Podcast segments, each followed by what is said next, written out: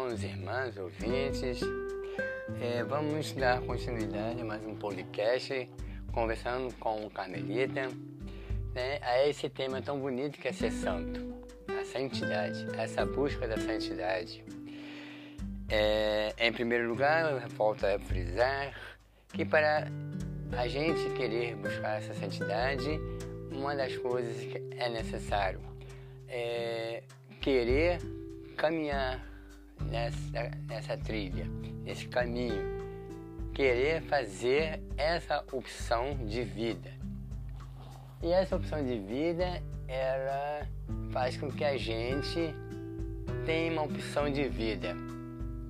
Ou você vive pelos prazeres, pelas contingências mundanas do mundo, os holofotes, as glórias, os prazeres, a sensualidade, ou você vive na simplicidade, na busca do Cristo. Então, é, vamos conversar um pouco sobre isso, né? A gente acha que é só os religiosos que que tem essa permissão, que tem esse direito, que, que consegue. Nós também podemos conseguir isso, basta a gente querer.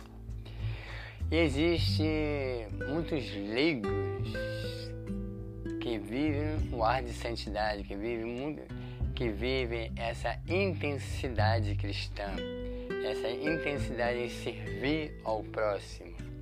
É, a gente conhece muitas pessoas, muitos casais, muitos leigos que se dedicam, muitas pessoas solteiras que se dedicam a esse tipo de vida, a servir, porque ser santo é servir ao próximo, aquelas pessoas que necessitam de nossa ajuda, seja ela quem for. Nós podemos ser casados, solteiros, né, viúvos. Então, cada um no seu estado de vida. Então, cada um no seu estado de vida deve respeitar esse estado de vida. E, e uma das coisas que a gente é, deve caminhar sempre ao nosso lado, como já falei da outra vez, é a confissão, a Eucaristia e uma boa direção espiritual. Tendo esses três, já é um bom caminho andado. Ah, então, é, você pode perguntar assim, mas como que a gente vai conseguir fazer isso?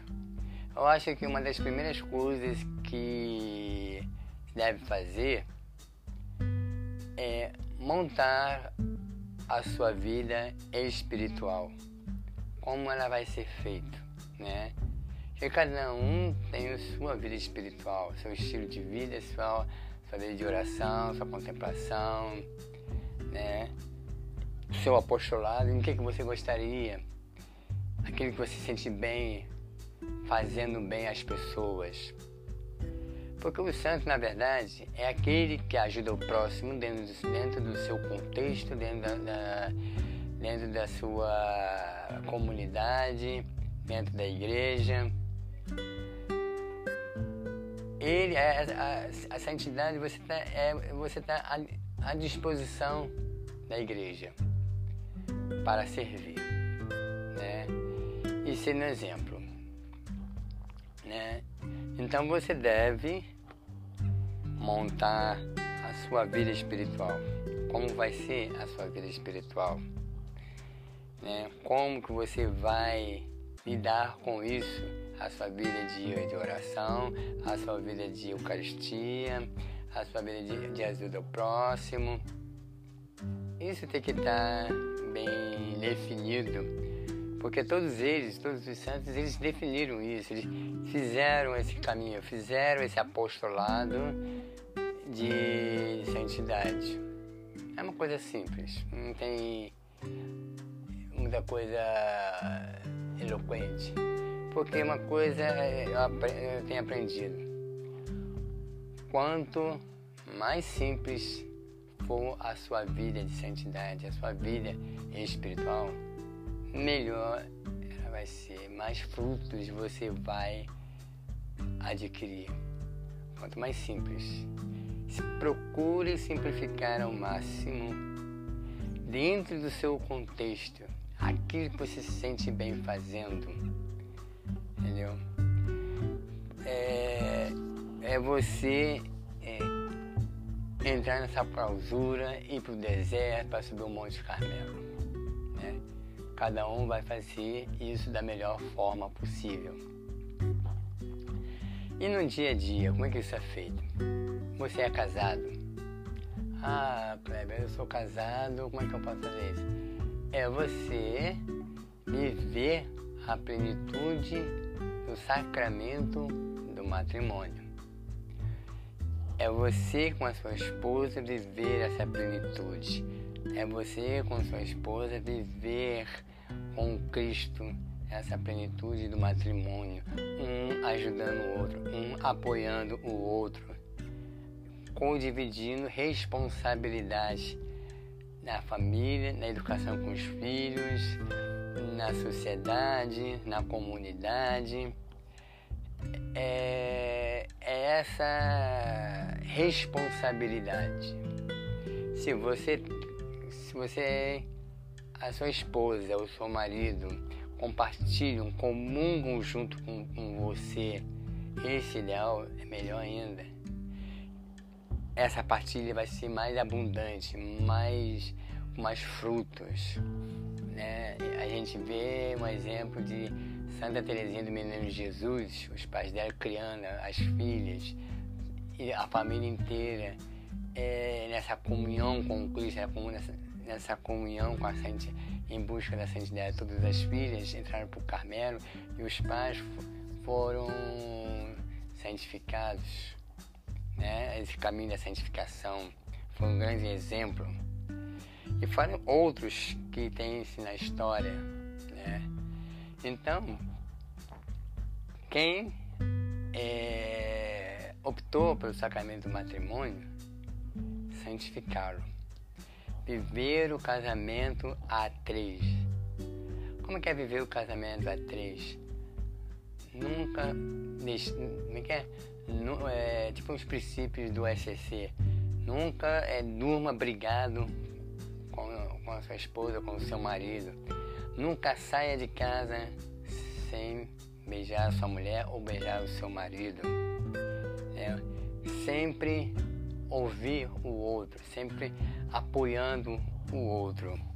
Isso é uma das coisas que eu adotei no meu casamento e já estou com 25 anos de casado e tem dado muito resultado. Você consegue transportar, você consegue caminhar por diversas dificuldades. Né? Quando você faz é a presença desse Cristo no meio da, do, do, do casal. Os dois estão sempre se confessando, os dois estão sempre comungando, os dois estão sempre juntos. E isso faz com que o Cristo santifique o casal, né? consiga superar todas as dificuldades, né? consiga é, é, fazer com que um peça desculpa ao outro nos seus erros e apoie um ao outro. E quando tem filhos, faz com que o, o chefe, os pais possam estar sempre ouvindo filho, os filhos nas suas necessidades, educar os filhos na religiosidade, né? plantar aquela semente no Cristo e o restante Cristo se encarrega. Então, isso é buscar a santidade, isso é viver a santidade no casamento, essa plenitude. É lógico que às vezes você tem seu momento sozinho para recarregar a sua bateria. É também você perceber que é uma coisa que aprendi, o seu alimento espiritual nem sempre vai ser igual da sua esposa, nem sempre vai ser igual da sua, dos seus filhos. Ou seja, a sua necessidade, o seu grau de recarregar a sua bateria vai ser diferente da sua esposa e do, dos seus filhos. Eu preciso passar mais tempo diante do Santíssimo, eu preciso passar mais tempo na contemplação, meu, na minha clausura, enquanto que minha mulher não, não sente tanta essa necessidade, nem meus filhos. Às vezes você é, é, às vezes uma simples é, oração, uma Ave Maria, um Pai Nosso, uma leitura, uma leitura, uma passagem bíblica, junto com a esposa, para ela se torna um alimento. Então, uma coisa que eu aprendi também, que você, como bu quer buscar essa, essa santidade com mais plenitude, você tem que aprender a levar esse alimento espiritual para a sua família. Não é só o alimento material, mas o alimento espiritual. Você tem que ser aquela pessoa dentro da família, dentro de casa, geradora de alimento espiritual para a sua família, para a sua esposa, para seus filhos. Cada um de acordo com a sua necessidade. Porque às vezes o grau de espiritualidade seu é um pouco maior, você precisa de mais, não é só arroz com feijão e ovo. Você necessita de um grau mais profundo de espiritualidade da direção espiritual, uma confissão mais vezes, às vezes as seus familiares não precisam tanto disso, às vezes você precisa de mais dessa, dessa, desse alimento espiritual com mais intensidade. Aí você é bem alimentado, rico disso, com essa bateria cheia, você vai levar esse alimento espiritual para a sua família nutrir a sua família de acordo com cada um das suas necessidades, sem forçar a barra de, de ninguém. Porque às vezes você quer que a sua mulher te acompanhe espiritualmente, mas às vezes ela não está preparada para isso.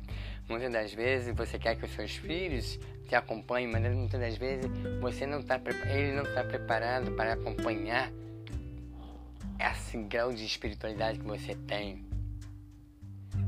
Você não pode forçar a barra. Então, você tem que perceber que tipo de alimento a minha família, meu filho, minha esposa, eles necessitam.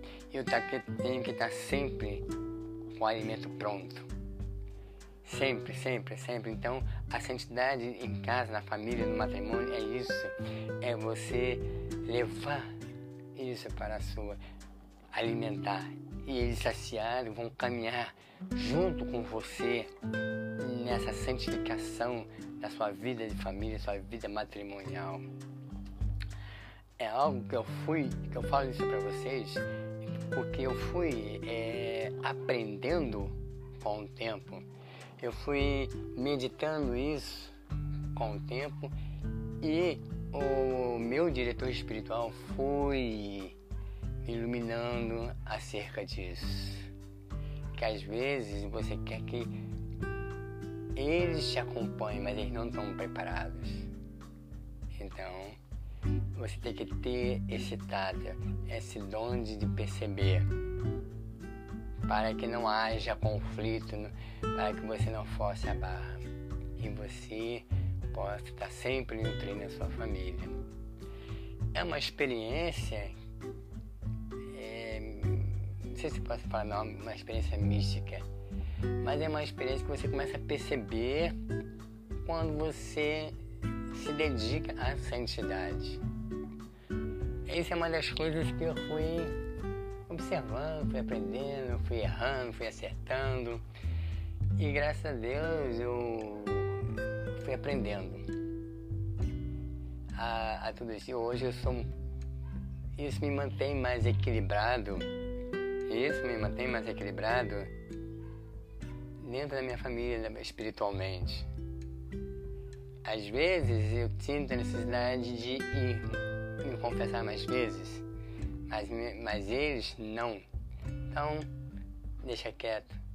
Mas eu vou porque eu quero, porque eu preciso, necessito. Sei, tenho essa consciência porque eu quero. Porque Quanto mais você caminha nessa, né, né, né, nessa trajetória, mais você reconhece dentro de você as suas falhas, seus defeitos, nessas imundícias, e você quer corrigir isso. E a confissão, ela vai te dando ou suporte para isso, ela vai limpando essa poeirada toda, essa, essa imundícia, esses desequilíbrios dentro de você. Então, quando você busca mais, você reconhece dentro de você esses desequilíbrios, você começa a procurar com mais intensidade o sacramento da confissão, para que ele possa, com a, gra, com a sua divina graça né, na, na, no sacramento, procurar equilibrar, mostrar a você a, o caminho melhor. Isso é apenas um ponto de um iceberg, isso é apenas um ponto né, da busca da santidade na vida matrimonial. Vamos. É, é, é algo assim que eu fui descobrindo que é muito rico. Tem muita coisa assim dentro disso tudo, que você quando começa a mergulhar nisso, você começa a descobrir esses tesouros, essa riqueza dentro de você, na sua vida matrimonial, como lidar com isso tudo e como buscar a santidade. Existe há muitos, muitos tesouros, há muita coisa rica dentro disso tudo. Então, é, isso é uma outra forma da busca da santidade que eu fui descobrindo, né? Através de uma boa direção espiritual, através da Eucaristia, através da direção espiritual e da leitura carmelita. É, quando eu entrei para o Carmelo, eu fui descobrindo com mais intensidade, mais, mais riquezas sobre isso. E o Carmelo, a vida carmelita, a espiritualidade, ela faz com que você fique mais centrada, ela faz com que você descubra mais essa riqueza, né? com os nossos santos, nosso Pai São João da Cruz, com a nossa mãe Santa Teresinha, a nossa Madre Teresa? Então a vida carmelita vai, vai fazendo com que você vá descobrindo esse, essa fonte de riqueza. Então vamos meditar sobre isso, vamos degustar sobre isso, né? Mastigar isso, degustar mais com, com, com isso, meditar sobre essa, essa riqueza. E é, vamos, no, no, próximo podcast, vamos dar mais, mais uma continuidade sobre isso. Não percam, entendeu? Me sigam no podcast Caminhando como Carmelita, entendeu? E dê seu like.